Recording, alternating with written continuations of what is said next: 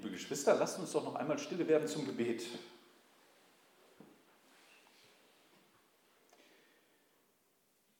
Jesus Christus, du bist der einzig wahre Gott.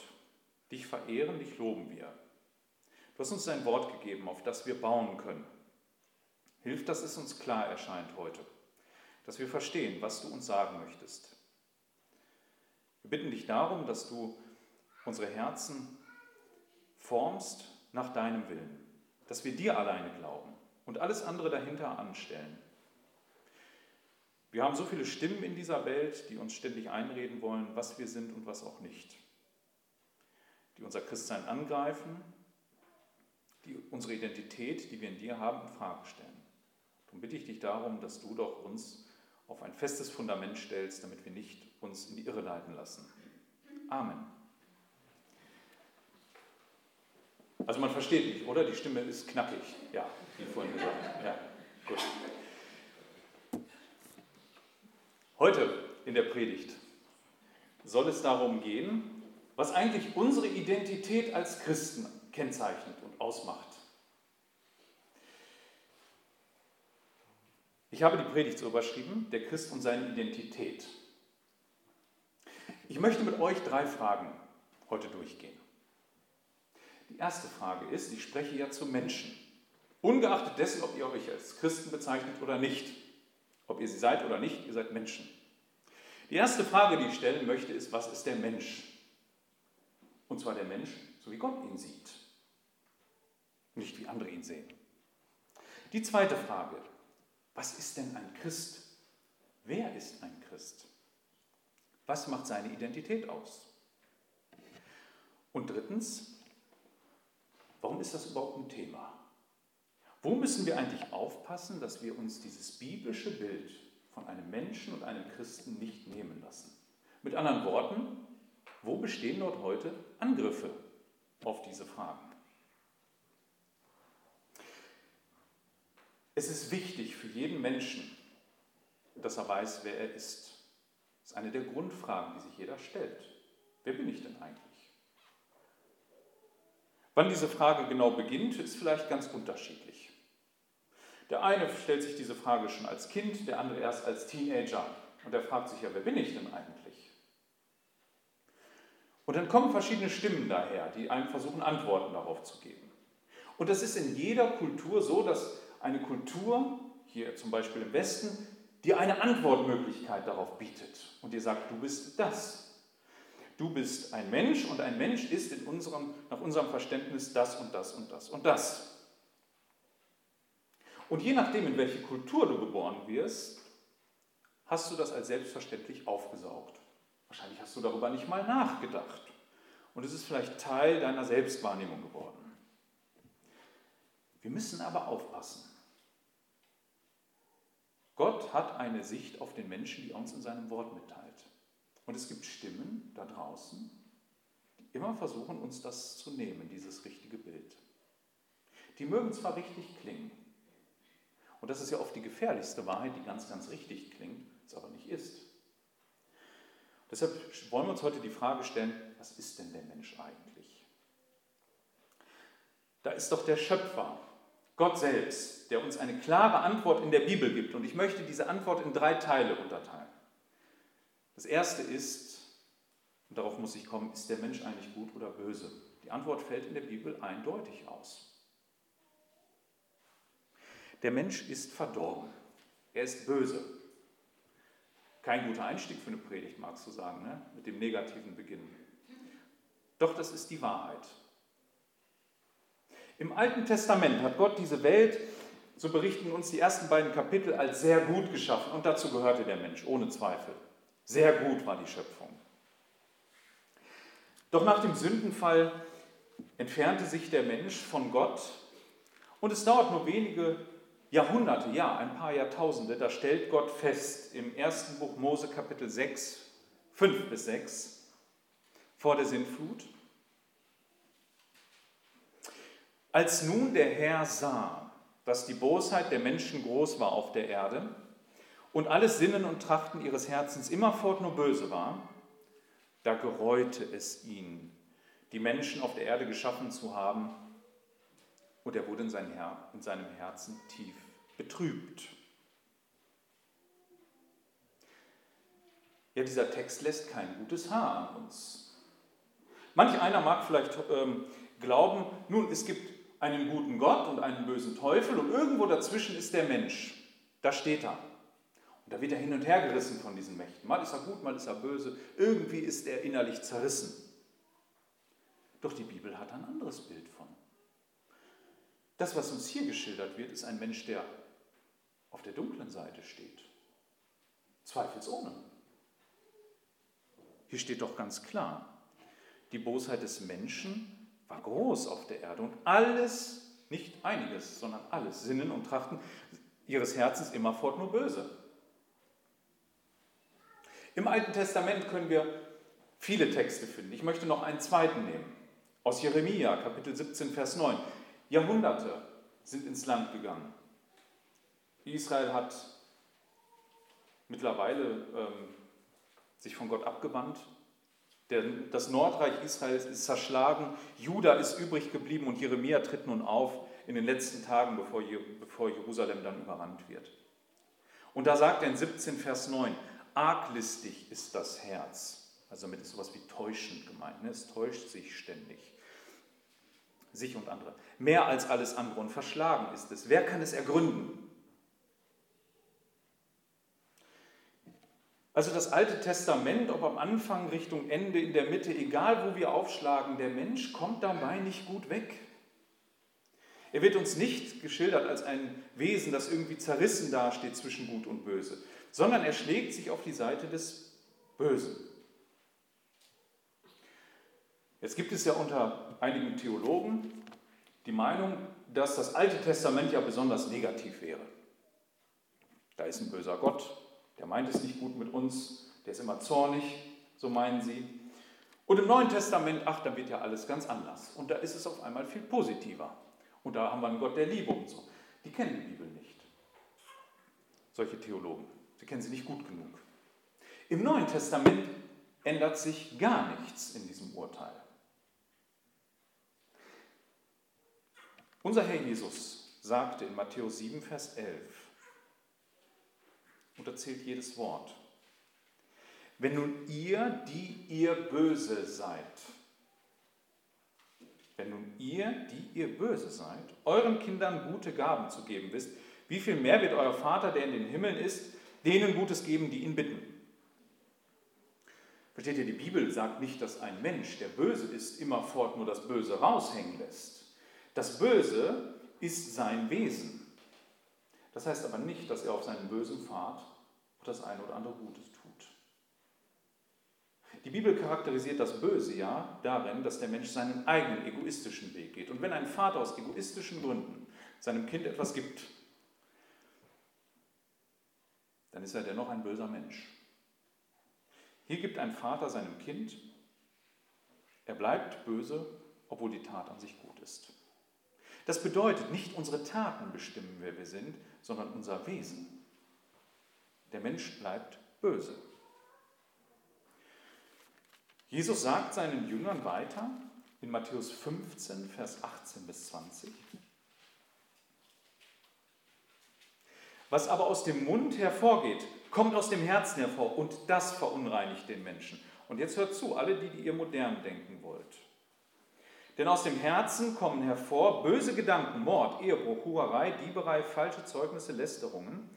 Diese Dinge sind es, die den Menschen verunreinigen, aber mit ungewaschenen Händen essen verunreinigt den Menschen nicht.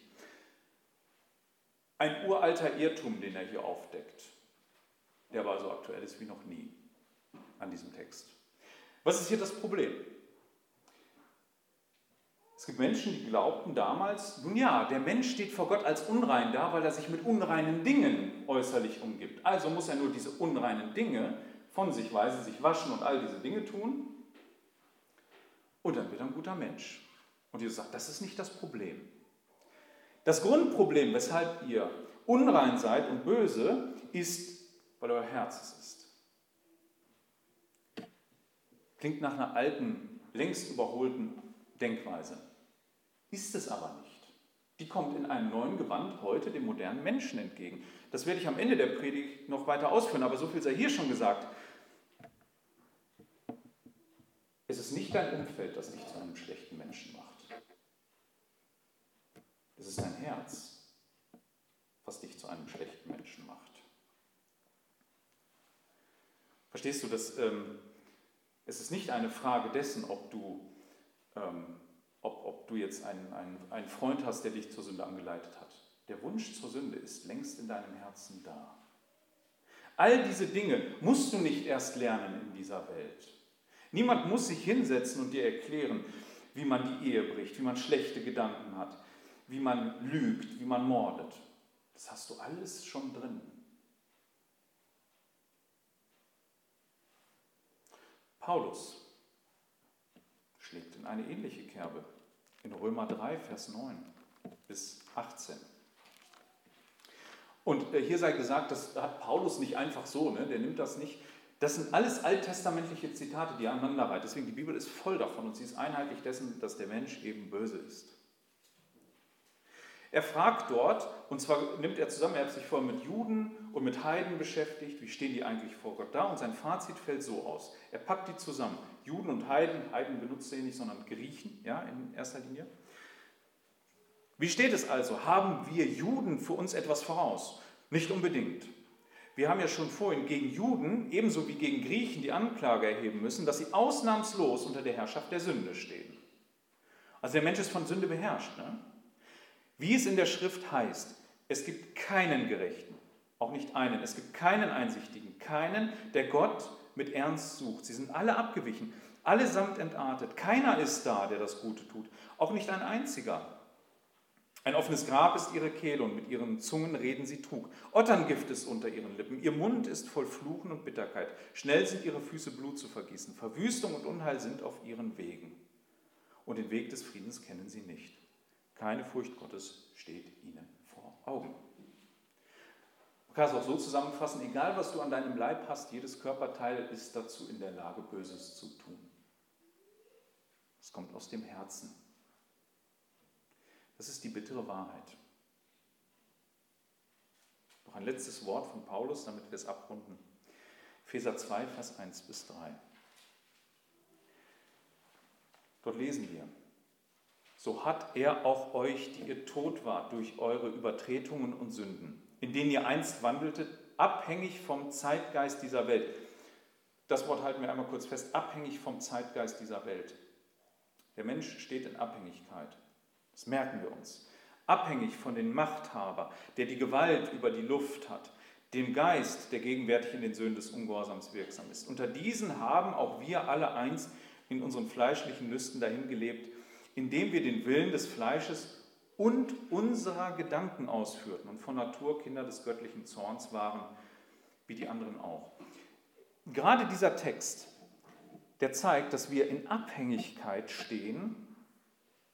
A, unsere Gedanken sind nicht neutral aus Gottes Sicht, sie richten sich gegen ihn. Und B, wir Menschen ähm, sind Mächten untergeordnet, die uns da auch nicht rauslassen.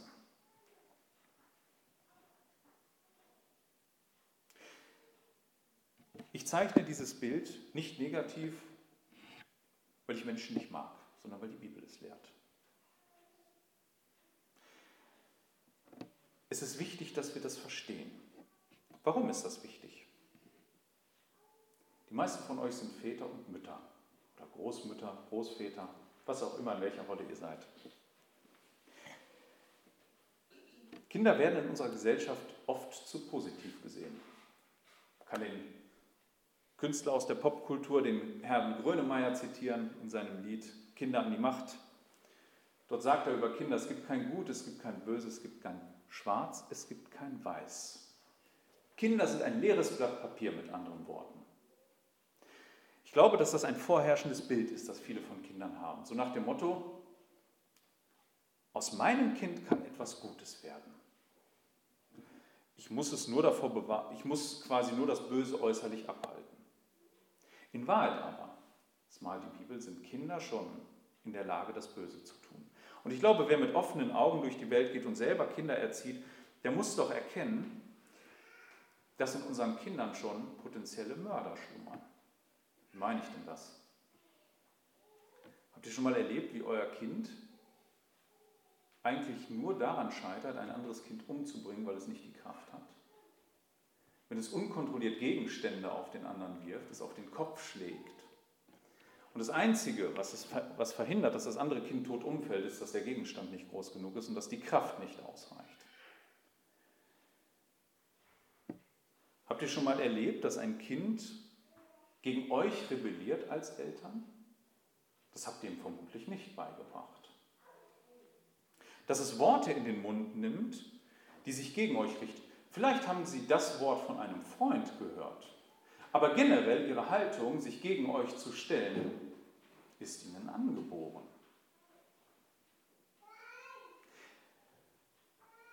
Leider gehen viele Menschen heute anders an die Erziehung ihrer Kinder ran. Auch leider lassen sich viele Christen wegreißen und denken, mein Kind ist an sich gut. Und so wie es ist, so wird es schon ein guter Mensch. Liebe Eltern, liebe Großeltern, seid da realistischer. Ihr müsst euren Kindern schon beibringen, dass das Böse in ihren Herzen ist. Dass die Erziehung es ihnen nicht austreibt, sondern sie unter Christi Herrschaft kommen müssen und Vergebung brauchen.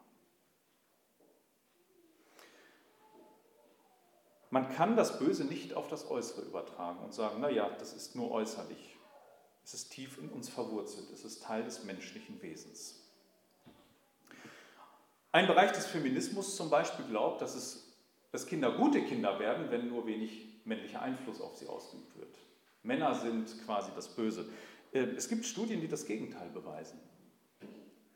Ähm, es gibt Studien, die gezeigt haben, warum gerade nach dem Zweiten Weltkrieg Männer im Nazi-Deutschland so böse Dinge tun. Es war eine Generation der Vaterlosen. Ihre Väter starben an der Front des Ersten Weltkriegs. Gott hat nicht umsonst verordnet, dass es Vater und Mutter gibt. Väter haben einen guten Einfluss auf ihre Kinder, wenn sie selbst zeigen, wie man als Mann, der deutlich überlegen ist, seine Kraft nicht gegen das Kind richtet, sondern zu seinem Schutz einsetzt. Das hatte die Generation zum Beispiel nicht erlebt. Sie hatten keine Väter, die ihnen Barmherzigkeit beibrachten, im Spielen, im Ringen.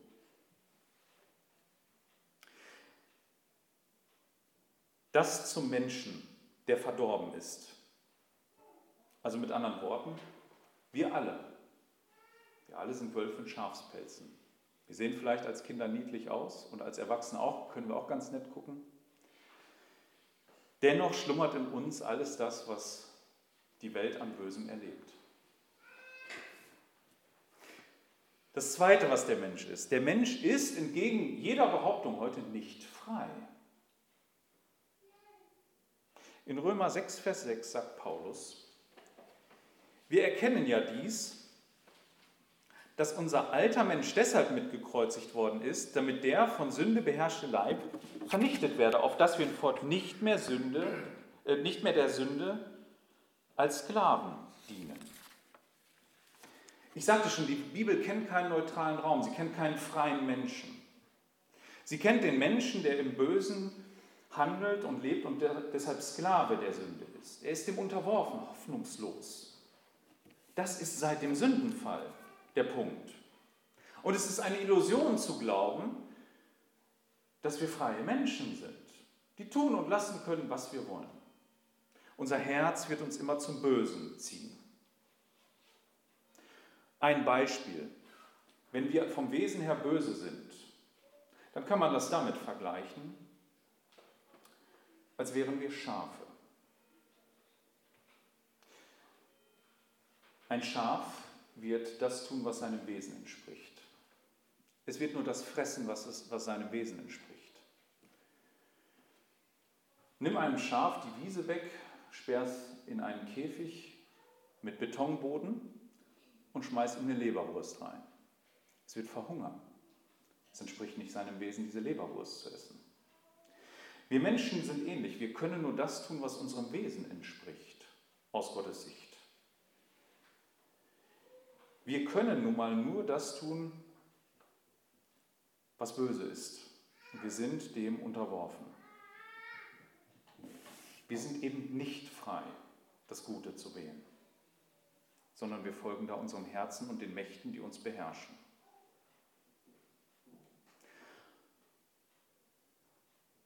Ich möchte ein drittes nennen. Und das mag jetzt überraschen nach all dem Negativen. Wir sind aber im Bilde Gottes geschaffen. Alle Menschen. Wir fangen ganz vorne an wieder. 1. Mose 1, Vers 26 bis 27 und dann kommen zwei weitere Stellen. Als Gott diese Welt schuf, sprach er,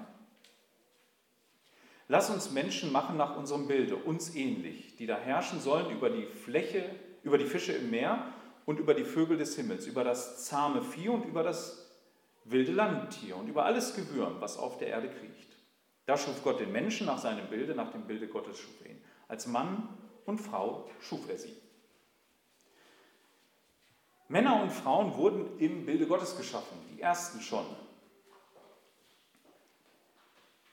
Gott gibt dem Menschen eine besondere Stellung in der Schöpfung. Das spricht er ihm zu. Und auch nach dem Sündenfall ändert sich das nicht. Nachdem Noah aus der Arche ging und Gott einen Bund mit Noah schließt, da sagt Gott innerhalb, dieser, innerhalb dieses Bundesschlusses in 1. Mose 9, Vers 6, wer Menschenblut vergießt, dessen Blut soll wieder durch Menschen vergossen werden. Denn nach seinem Bilde hat Gott den Menschen geschaffen. Der Mensch bleibt im Bilde Gottes geschaffen, auch wenn er ein Sünder ist. Er ist herausge herausgehoben aus der Schöpfung als etwas Besonderes. Und auch im Neuen Testament sagt Jakobus in 3 Vers 9 über unsere Zunge, mit ihr segnen wir den Herrn und Vater und mit ihr fluchen wir den Menschen, die doch nach Gottes Bild geschaffen sind. Wir Menschen bleiben im Bilde Gottes geschaffen und wir unterscheiden uns von Tieren. Auch das ist etwas, was wir wissen müssen. Heute gehen Leute daher und sagen, wir sind nichts anderes als ein höherentwickeltes Tier. Das sind wir nicht. Wir sind im Grunde nicht aus den Tieren hervorgegangen, sondern Gott hat gesagt, ich schaffe etwas, was mich repräsentiert in dieser Schöpfung. Und interessant ist, dass Gott uns, und das ist seine allgemeine Barmherzigkeit, uns das nicht abspricht. Wir haben weiterhin eine Sonderstellung in dieser Schöpfung. Und liebe Geschwister, das ist ein Punkt, den müssen wir gerade in der heutigen Zeit ähm, auch wieder hochhalten. Wenn in Vergessenheit gerät, dass der Mensch im Bilde Gottes geschaffen ist, dann bleibt nichts anderes übrig, als dass ein Tier bleibt. Wer Gott aus der Rechnung rausstreicht und dass der Mensch in seinem Bilde geschaffen ist, der wird den Menschen zwangsläufig zerstören. Wir leben in einer Kultur des Todes, wo immer noch diskutiert wird, wann ist der Mensch ein Mensch. Ungeborenes Leben zählt heute nichts. Damit macht der Mensch, was er will. Warum? Weil das für minderwertig anrechnet. Es gibt Soziologen, die argumentieren und sagen, nun, gottlose Soziologen, die sagen, man kann den Menschen, solange er nicht die Eigenschaften eines Menschen hat, wie zum Beispiel Intelligenz, wie ein erwachsener Mann, oder nicht die Intelligenz eines Hausschweins oder eines Hundes übersteigt, hat er kein Recht auf eine Sonderbehandlung. Schließlich töten wir auch Schweine, um sie zu essen. Warum dann nicht auch ein einjähriges Baby? Glaubt mir, das denke ich mir nicht aus. Es gibt Soziologen, die so argumentieren. Es gibt leider Theologen, die auch sagen, nun ja, was macht denn eigentlich den Menschen aus, dass er im Bilde Gottes geschaffen ist? Intelligenz, Fähigkeiten, irgendetwas, was er mitbringt? Und dann messen sie und sagen, naja, ja, das hat er nicht. Der ist nicht intelligent genug ist vielleicht behindert. Wie gehen wir jetzt mit einem behinderten Menschen um? Die Bibel hat eine eindeutige Antwort. Obwohl der Mensch nicht frei ist, obwohl er verdorben ist, bleibt im Bilde Gottes geschaffen. Jeder Mensch, egal wie groß, wie klein er ist, wie alt, wie jung, egal in welchen Entwicklungsstadien, egal welche Fähigkeiten er hat, wie beschränkt er ist oder auch wie toll seine Fähigkeiten sind. Er bleibt im Bilde Gottes geschaffen.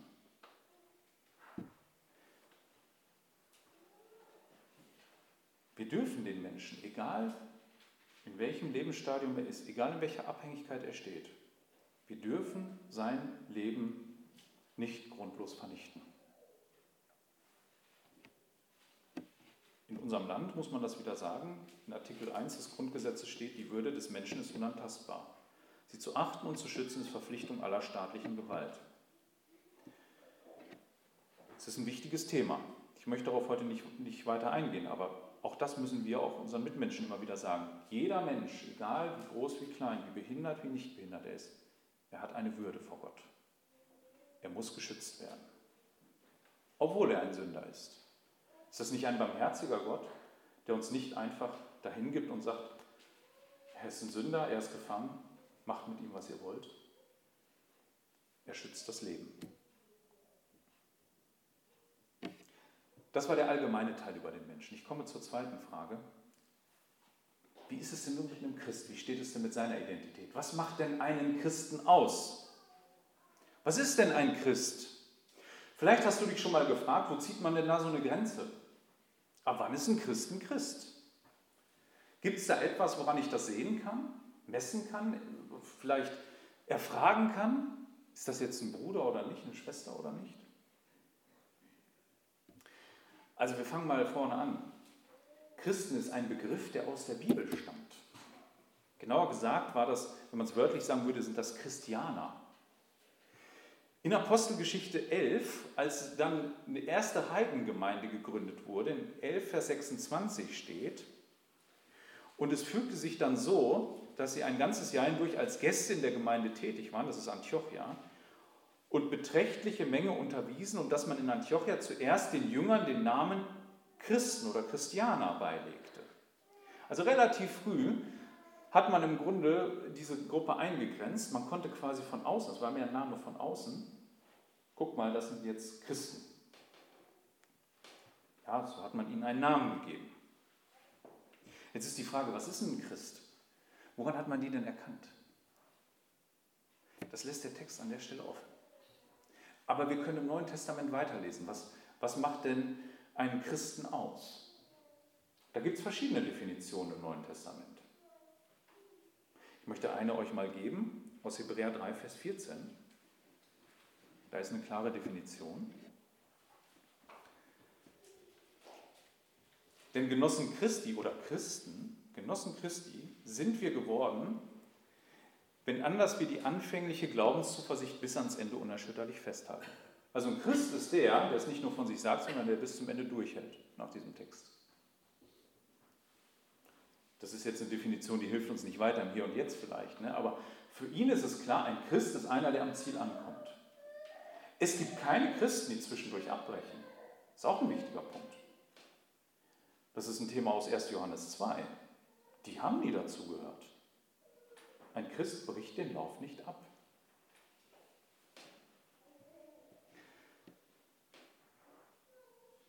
Man kann einzelne Stellen nehmen oder man kann versuchen, eine Glocke über das Neue Testament oder eine Klammer um das Neue Testament zu machen. Was hat das Neue Testament zu sagen, wer ein Christ ist? Und ich glaube, das hat am deutlichsten die Reformation herausgearbeitet.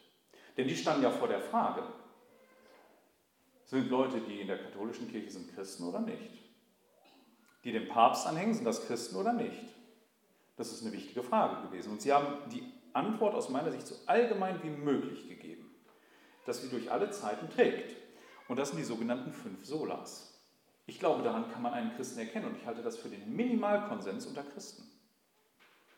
Ich glaube, wer einen dieser Punkte rausstreicht, begibt sich nicht nur in ernste Gefahr, sondern muss sich ernsthaft hinterfragen, ob ein Christ ist. Ich gehe die mal mit euch durch, falls ihr keine Ahnung habt, wovon ich rede. Das erste ist allein die Schrift. Sola Scriptura. Deshalb immer ne, allein, das ist die Sola. Nur die Heilige Schrift ist das Fundament und die einzige Autorität in Glaubenssachen. Das ist ein wichtiger Punkt. Keine kirchliche Tradition darf sich über die Schrift stellen. Wer sagt, ich habe das Recht, der muss aufpassen. Nicht nur, dass er unter den Fluch von Galater 1 kommt, dem Evangelium etwas beizumischen, sondern dem Wort Gottes allgemein. Sprüche 30. Wir dürfen nicht zu Gottes Wort hinzufügen. Offenbarung 22, ein Fluch über die, die Gottes Wort etwas hinzugefügt haben. Niemand darf das tun. Nur Gottes Wort allein ist Autorität im Leben eines Christen. Daran erkennt man einen Christen. Man erkennt einen Christen auch daran, dass er allein aus Gnade gerettet ist und das weiß und betont. Sola gratia. Zweiter Punkt. Der Mensch kann nämlich nur aus Gnade gerettet werden und alleine aus Gnade. Er hat nichts, worüber er sich vor Gott rühmen kann. Wer glaubt, etwas anderen vorauszuhaben, der hat das Evangelium nicht Eng damit zusammen hängt das andere, allein der Glaube, sola fide. Nur durch Glauben, nicht durch Werke, nicht durch unser Beitun, sondern nur das, was Christus getan hat, nur dadurch werden wir gerettet. Ein Christ, der sagt, nein, aber ich habe noch, ist kein Christ, der nennt sich nur so. Das ist falsch. Das ist grundlegend falsch. Und Leute, haben wir den Mut, andere Menschen damit zu konfrontieren. Ehrlich, es geht hier um nicht weniger als um das Heil. Es bringt nichts, wenn ein Mensch sagt, oder einem Menschen das gute Gefühl zu geben und zu sagen, hey, so verkehrt liegst du nicht. Und am Ende wacht er da auf, wo er nicht aufwachen will. Es ist doch gerade Satans Strategie, so das Evangelium nur so ähnlich wie möglich zu halten. Denkt an den Galaterbrief. Da ging es doch nur darum, ob, in Anführungsstrichen nur, ob, ob man sich jetzt beschneiden lassen muss, um, um ein Christ zu sein. Mit anderen Worten, so ein bisschen Gesetz noch reinmogeln. Paulus wird da anders, aber ganz anders. Der vierte Punkt, Solus Christus, alleine Christus. Nur in Jesus Christus kann man gerettet werden. Es gibt, kein, es gibt keinen anderen Weg zu Gott und es gibt auch kein ewiges Leben ohne Jesus Christus. Keine andere Religion führt dahin. Jemand, der sich Christ nennt und glaubt, es gibt noch andere Wege, der hat das Blut Christi mit Füßen getreten. Keine Ahnung, wovon er redet.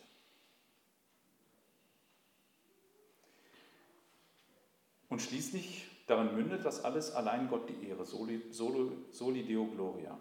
Könnt ihr euch noch daran erinnern, dass wir das in der Waldstraße draußen stehen hatten. Und das hat unseren Kirchraum geziert, denn das ist das, was uns Christen kennzeichnet. Gott hat alles zu seiner Ehre erschaffen. Und es war seine souveräne Entscheidung, Menschen zu, zu retten und zu Christus zu führen. Und das Ziel eines jeden Christus ist es, Gott zu verherrlichen, nicht sich selbst.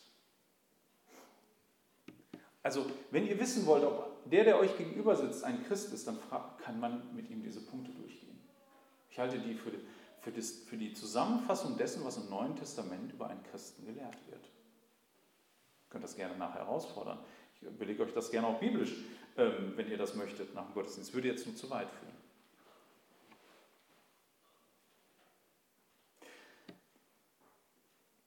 Der Christ ist, und jetzt kommen wir auf die Identität weiter, ist etwas komplett Neues.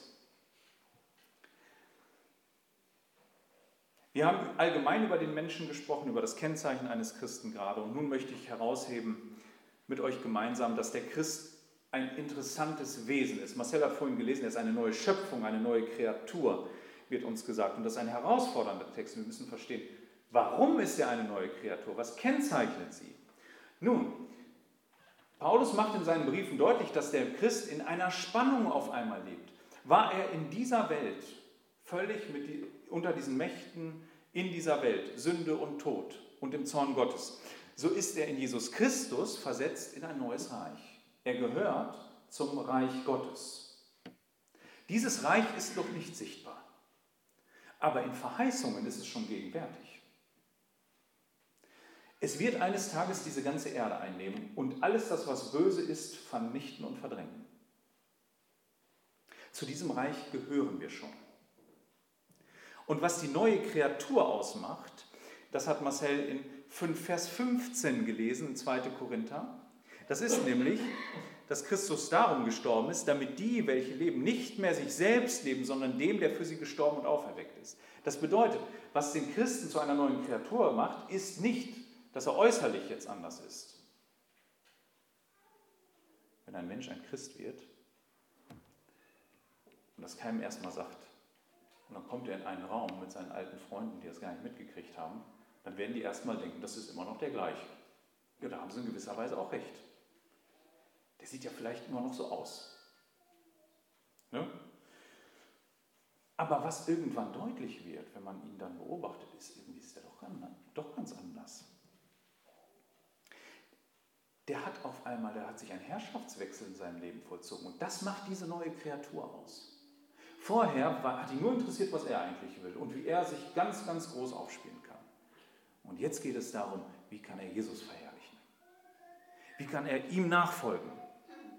Ein wunderbares Beispiel ist da doch der Apostel Paulus. Schaut euch den doch mal an, was Gott da für eine neue Kreatur geschaffen hat im Neuen Testament. Oder lest das an den Geschwistern in der Gemeinde, wenn ihr ihre Zeugnisse hört. Sprecht mal mit ihnen, wie Gott sie neu gemacht hat.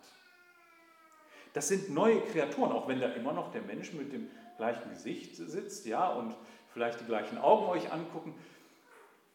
Aber sein ganzes Leben hat sich gewandelt. Da ist eine neue Kreatur in diesem Sinne. Dieser Mensch, der lebt in einer Zerrissenheit vielleicht, das werdet ihr sehen, zwischen er bleibt ein Sünder, wie ich es anfangs skizziert habe, und doch ist er ein Gerechter, was Gott ihm zuspricht. Sünde ist immer noch ein Thema in seinem Leben, das wird er wahrscheinlich auch nicht abstreiten. Wenn ja, dann helft ihm das zu sehen, dass er trotzdem einer ist und dass er zu Christus weiterhin kommen kann. Er wird nie sündlos sein in dieser Welt. Aber was der Punkt ist, ist, dass dieser Mensch nun in dieser Spannung lebt, in dieser Zerrissenheit zwischen diesen beiden Welten. Er ist hier fremd geworden in dieser Welt. Der Hebräerbrief nennt das Fremdling in Hebräer 11, Vers 13.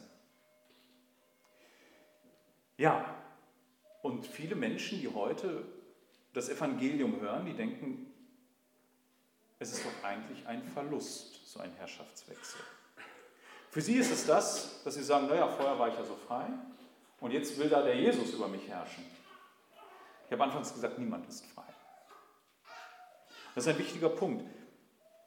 Wir werden in dem Moment, wo wir Christen sind, bezeichnen uns die Bibel als Sklaven Christi. Vorher Sklaven der Sünden, nachher Sklaven Christi. Sklave ist ein negativer Begriff, ich gebe das zu. Sklave ist an sich, wenn ich sage, ja, das gibt Sklaven in dieser Zeit, es gibt ja heute immer noch Menschen, die gehandelt werden, das ist traurig. Sklaverei ist nicht abgeschafft. Und ich rede nicht über Fußballstars, die man verkauft. Das ist was ganz anderes. Wirklich, es gibt Regionen dieser Welt, da werden Menschen versklavt. Aber was im Neuen Testament gemeint ist, und das macht Paulus deutlich, ist, dass ein Mensch, der jetzt ein Sklave Christi ist, ein gutes Leben hat. Ob ein Sklave es gut hat oder schlecht, hängt von seinem Herrn ab. Hat er einen Herrn, der es gut mit ihm meint, hat er ein gutes Leben. Aber hat er die Sünde als, ist er unter die Sünde versklavt, da kommt am Ende nur Tod und Elend bei raus. Kein guter Diener. Dieser Mensch, diese neue Kreatur ist nicht nur Sklave. Gott adoptiert ihn in seine Familie. Er wird ein Kind Gottes. Christus hat uns gelehrt, den Vater als Vater anzusprechen. Was für ein Wunder, oder? Dieser Mensch, der so fern von Gott ist, weil er verdorben ist, den nimmt Gott auf und behandelt ihn wie sein Kind. Dieser allmächtige und große Gott. Nicht nur das, er lässt ihn eines Tages auch mit erben, eine neue Welt. Eines Tages wird er Teil eines ewigen Reiches, das kein Ende hat, mit Jesus Christus. Ich kürze das an dieser Stelle ab, die Zeit rennt uns davon. Ich komme nämlich zum dritten Punkt. Warum ist das wichtig? Es gibt noch andere Dinge, die man im Neuen Testament sagen kann. Was wir alles sind. Wir sind Leib Christi. Wir sind Tempel Gottes. Es gibt so viele Dinge, die unsere Identität bestimmen. Aber warum ist es wichtig, das zu wissen? Satan gestattet uns, oder er, er, er, es scheint ihm ein absolutes Gräuel zu sein. Es ist furchtbar für ihn, dass wir in diesem Bewusstsein leben. Und deshalb bietet er viel auf, um uns das zu nehmen. Paulus muss immer wieder darauf hinweisen, dass wir daran festhalten sollen und daran weitermachen sollen. Ein Beispiel ist Römer 12, Vers 2. Gestaltet eure Lebensführung nicht nach der Weise dieser Weltzeit, also unten nach der Welt, sondern wandelt in der Erneuerung eures Sinnes, damit ihr ein sicheres Urteil darüber gewinnt, welches der Wille Gottes ist, nämlich das Gute und Gott wohlgefällige und vollkommene. Versteht ihr, wir können nicht weiter so leben, als hätten wir das Evangelium nicht gehört. Wir können nicht unsere Identität aus denselben Quellen schöpfen wie die Menschen um uns herum. Das funktioniert nicht. Und ich möchte das aufzeigen. Ich möchte auf das Heute, auf das Hier und Jetzt sprechen. Woher nehmen die Menschen eigentlich heute ihre Identität? Und einer der großen Vordenker, der war 120, 130 Jahre, hat er zu früh gelebt für die Gedanken, die er hatte, war Friedrich Nietzsche. Ich glaube, das ist ein Kompliment für ihn in seinen Augen, für mich nicht, dass ich sage, das ist einer der gottlosesten Denker. Das hat er auch so gewollt, dass man das über ihn sagt. Er sagte eigentlich in seinem Bild, der Mensch was ist die Aufgabe des Menschen? Er soll sich selbst transzendieren, sagt er. Er soll sich selbst zu Gott machen, als eigener Schöpfer an Gottes Stelle. Sein Leben ist ein Kunstwerk, das er selbst gestaltet. Wahnsinnig modernes Denken. Vor rund 150 Jahren hat dieser Mann das gesagt. Und wenn ich mich heute umschaue in unsere Gesellschaft, dann sehe ich genau das leben die Leute, oder? Es geht doch nur darum, sich selbst Ausdruck zu verleihen, sich selbst zu empfinden in allen Lebensbereichen, sich selbst wie ein Kunstwerk zu gestalten. Und ich glaube, das größte Kampfgebiet heute ist der Bereich der Sexualität, in dem das geschieht. Nicht umsonst haben wir mittlerweile so wirre Gedanken wie wie viele Geschlechter gibt es auf dieser Erde und weiß ich nicht was. Gott hat Mann und Frau geschaffen. Punkt aus. Was einer darüber denkt, das muss ich dann in die Kategorie der Fantasien abtun und sagen, das ist deine Fantasie, aber das hat nichts mit der Realität zu tun. Aber so versucht der Mensch heute, sich zu formen und zu schaffen. Ein anderer großer Denker nannte das, wir sind in einer therapeutischen Gesellschaft angekommen. Es geht nur noch um das persönliche Wohlbefinden. Das meinte er damit, mit Therapie. Wir versuchen nur noch, dass wir uns möglichst dass die, dass die Gesellschaft um uns herum möglichst uns so annimmt, wie wir sind. Und wenn wir auf Widerstand stoßen, dann therapieren wir uns. Damit kommen wir nicht klar. Wir denken nur noch in Opfern und Tätern. Wir gucken nur noch, was fehlt mir, um glücklich zu sein. Wo bin ich eingeschränkt, wo habe ich zu wenig. Ja, und das muss dann therapiert werden. Ich möchte euch sagen, eigentlich ist diese Zeit und diese Gesellschaft und alle sind ratlos. Wenn du dich darauf verlässt, dann hat Jesus völlig recht. Wenn du dich auf sowas verlässt, hast du auf Sand gebaut. Ich möchte euch mal zeigen, was ich meine. Diese Werte werden in 100 Jahren vielleicht ganz anders aussehen. Vielleicht schon in 20. Vielleicht in 10. Ich bin kein Prophet, ich weiß es nicht. Aber es wandelt sich. Ich mache euch das mal an einem Beispiel deutlich. Dieses Beispiel nannte ein Theologe der dieses Jahr gestorben ist. Aus den USA. Stellt euch mal folgenden Mann vor. Wir stellen uns mal einen englischen Krieger vor, 8. Jahrhundert. Wir reisen mal 1200 Jahre gedanklich zurück, 1300. Er hat in seiner Brust zwei innere Impulse, die er verspürt. Ein Impuls, Aggression. Kommt ihm einer quer, gibt es auf den Schädel. Wenn einer ihn in Frage stellt und er einen Konflikt hat, lässt er die Fäuste sprechen. Wenn einer zum Krieg aufruft, weiß er, wo sein Schwert ist und er wird losziehen und kämpfen. Er liebt es und die Gesellschaft erkennt es an. Der Stärkere ist der Bessere. Er hat aber noch einen anderen Impuls in seiner Brust. Er fühlt sich zu anderen Männern hingezogen. Das lehnt er ab. Er kann es nicht. Er wäre erledigt. Jetzt nehmen wir diesen Mann mal am Schlawittchen, machen mit ihm eine Zeitreise und versetzen ihn in einen anderen Ort. Wir holen ihn in unsere Zeit und wir setzen ihn ab an der Wall Street in Manhattan. Er ist ein Anzugträger geworden, der gleiche Typ. Jetzt handelt er mit Aktien. Er ist angekommen in der Top-Gesellschaft dort. Anerkannt. Und jetzt steht er da mit seinen beiden Impulsen in der Brust. Wenn sein Chef ihm quer kommt, wird ihm am liebsten mit der Faust ins Gesicht schlagen. Wenn der Nachbar zu laut die Musik aufdreht, wird er rübergehen, ihn auf die Straße zerren und am liebsten verdreschen. Dem Impuls geht er nicht mehr nach. Da ist aber noch der andere Impuls fühlt sich zu Männern hingezogen. Dem kann er nun nachgeben, weil es gesellschaftlich akzeptiert ist. Die Bibel und das Evangelium hätte diesem Mann in beiden Zeiten gesagt, dass es falsch ist, egal, beide dieser Impulse. Heute würde er sich therapieren lassen, um gegen Aggression vorzugehen. Früher hätte er es überspielt. Zu allen Zeiten ist es zeitlos Sünde gewesen. Beides. Dem Nächsten einfach so eine reinzuhauen, genauso wie sich zu einem Mann hingezogen. Versteht ihr, wir sind in einer Gesellschaft, die das jetzt wegtherapieren versucht und die versucht, diesem Menschen auf einer Ebene sein vollkommenes Glück zu, zu geben, aber auf der anderen Seite haben wir immer noch Tabus. Dieser Mensch, der könnte jetzt hingehen und sagen, er ist ein Opfer, dass seine Eltern ihm das nicht, dass, dass sie ihm im Grunde nicht die Möglichkeit gegeben haben, all das auszuleben, dass sie dagegen waren.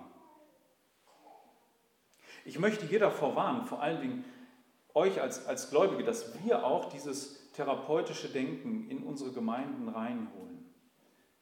Dass wir uns selbst jetzt zu einer therapeutischen Kirche entwickeln. Und ich möchte euch Beispiele nennen, wo ich glaube, wo das ähnlich ist. Das ist immer dann der Fall, wenn wir Gottes Begriffe so umdrehen, dass nicht mehr er im Mittelpunkt steht, sondern wir mit unseren Bedürfnissen. Und ich nenne euch mal ein paar Beispiele. Wenn wir aufhören, Sünde Sünde zu nennen, sondern nur noch von Verletzungen sprechen. Wenn wir als Antwort auf diese Verletzungen Seelsorge so deuten, dass wir sagen, ich muss ihm helfen, damit umzugehen, anstelle Buße zu tun über die eigene Schuld und zu vergeben. Wenn ich die Schuld, das ist auch ein Punkt, vielleicht aus meiner Kindheit meinen Eltern in die Schuhe schiebe, dann bin ich an der falschen Stelle. Ehrlich, ihr seid von Sündern großgezogen überrascht mich überhaupt nicht, wenn eure Eltern was Falsches an euch gemacht haben, auch an, an mir und ich werde auch an meinen Töchtern was Falsches tun. Keine Frage. Aber es gibt keinem das Recht, so zu handeln, wie man handelt. Und schaut euch die Gerichtsurteile heute in unserer Gesellschaft an. Wir als Kirche müssen, können da nicht mitmachen. Es kann doch nicht wahr sein, dass einer einen, einen anderen absticht und dann gesagt, naja, kulturelle Prägung oder seine Eltern haben versagt oder weiß der Kuckuck, der hat einen umgebracht. Das geht doch nicht.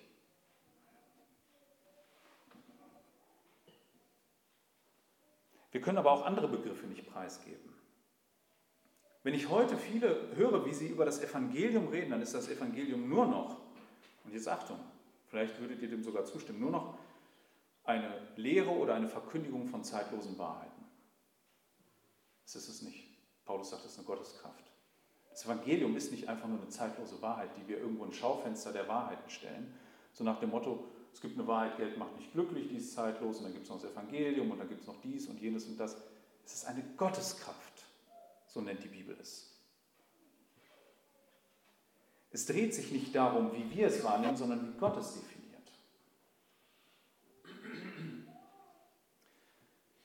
Oder die Bibel als Offenbarung wird in einigen Gemeinden nur noch als, ja, da ist ein bisschen theoretische Erkenntnis drin. Es geht um verborgene Inhalte, die Gott uns mitteilt. In Wahrheit ist das Buch hier, das, die Bibel, wenn sie, wie sie hier unter uns ist, ist schon eine Tat Gottes. Gott handelt durch dieses Buch an uns. Genauso Glaube. Glaube wird heute vielleicht als irgendeine Qualität in jedem Menschen gesehen. Jeder Mensch glaubt ja. Sehr subjektiv. Es hat deine Qualität, die hast du irgendwie drin. Aber in Wahrheit ist es so, dass der Glaube ein Eingreifen Gottes darstellt indem er dir bewusst macht, dass er der Mächtige ist und dir sein Wort da äh, hinreicht, damit du dich daran festhältst. Es ist nicht eine Qualität, die du mitbringst. Hüten wir uns davor, ähnlich wie es unsere Gesellschaft macht, unser Leben als Kunstwerk zu sehen. Wir als Christen sind aufgerufen, Christus zu verherrlichen. Wir sind neue Kreaturen.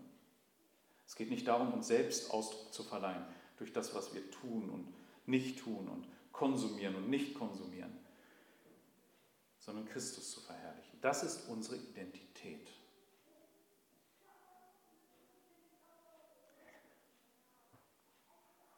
Ich komme zum Schluss. Wir sind endliche Wesen. Und die Bibel kennt einen Abschluss. Wir werden eines Tages, wir sind jetzt zerrissen vielleicht, wir sind in dieser Welt und wir wissen aber, dass diese Welt uns nicht bestimmt. Sie soll uns nicht bestimmen. Wir müssen aber dennoch darin leben. Eines Tages werden wir ungeteilten Herzens sein.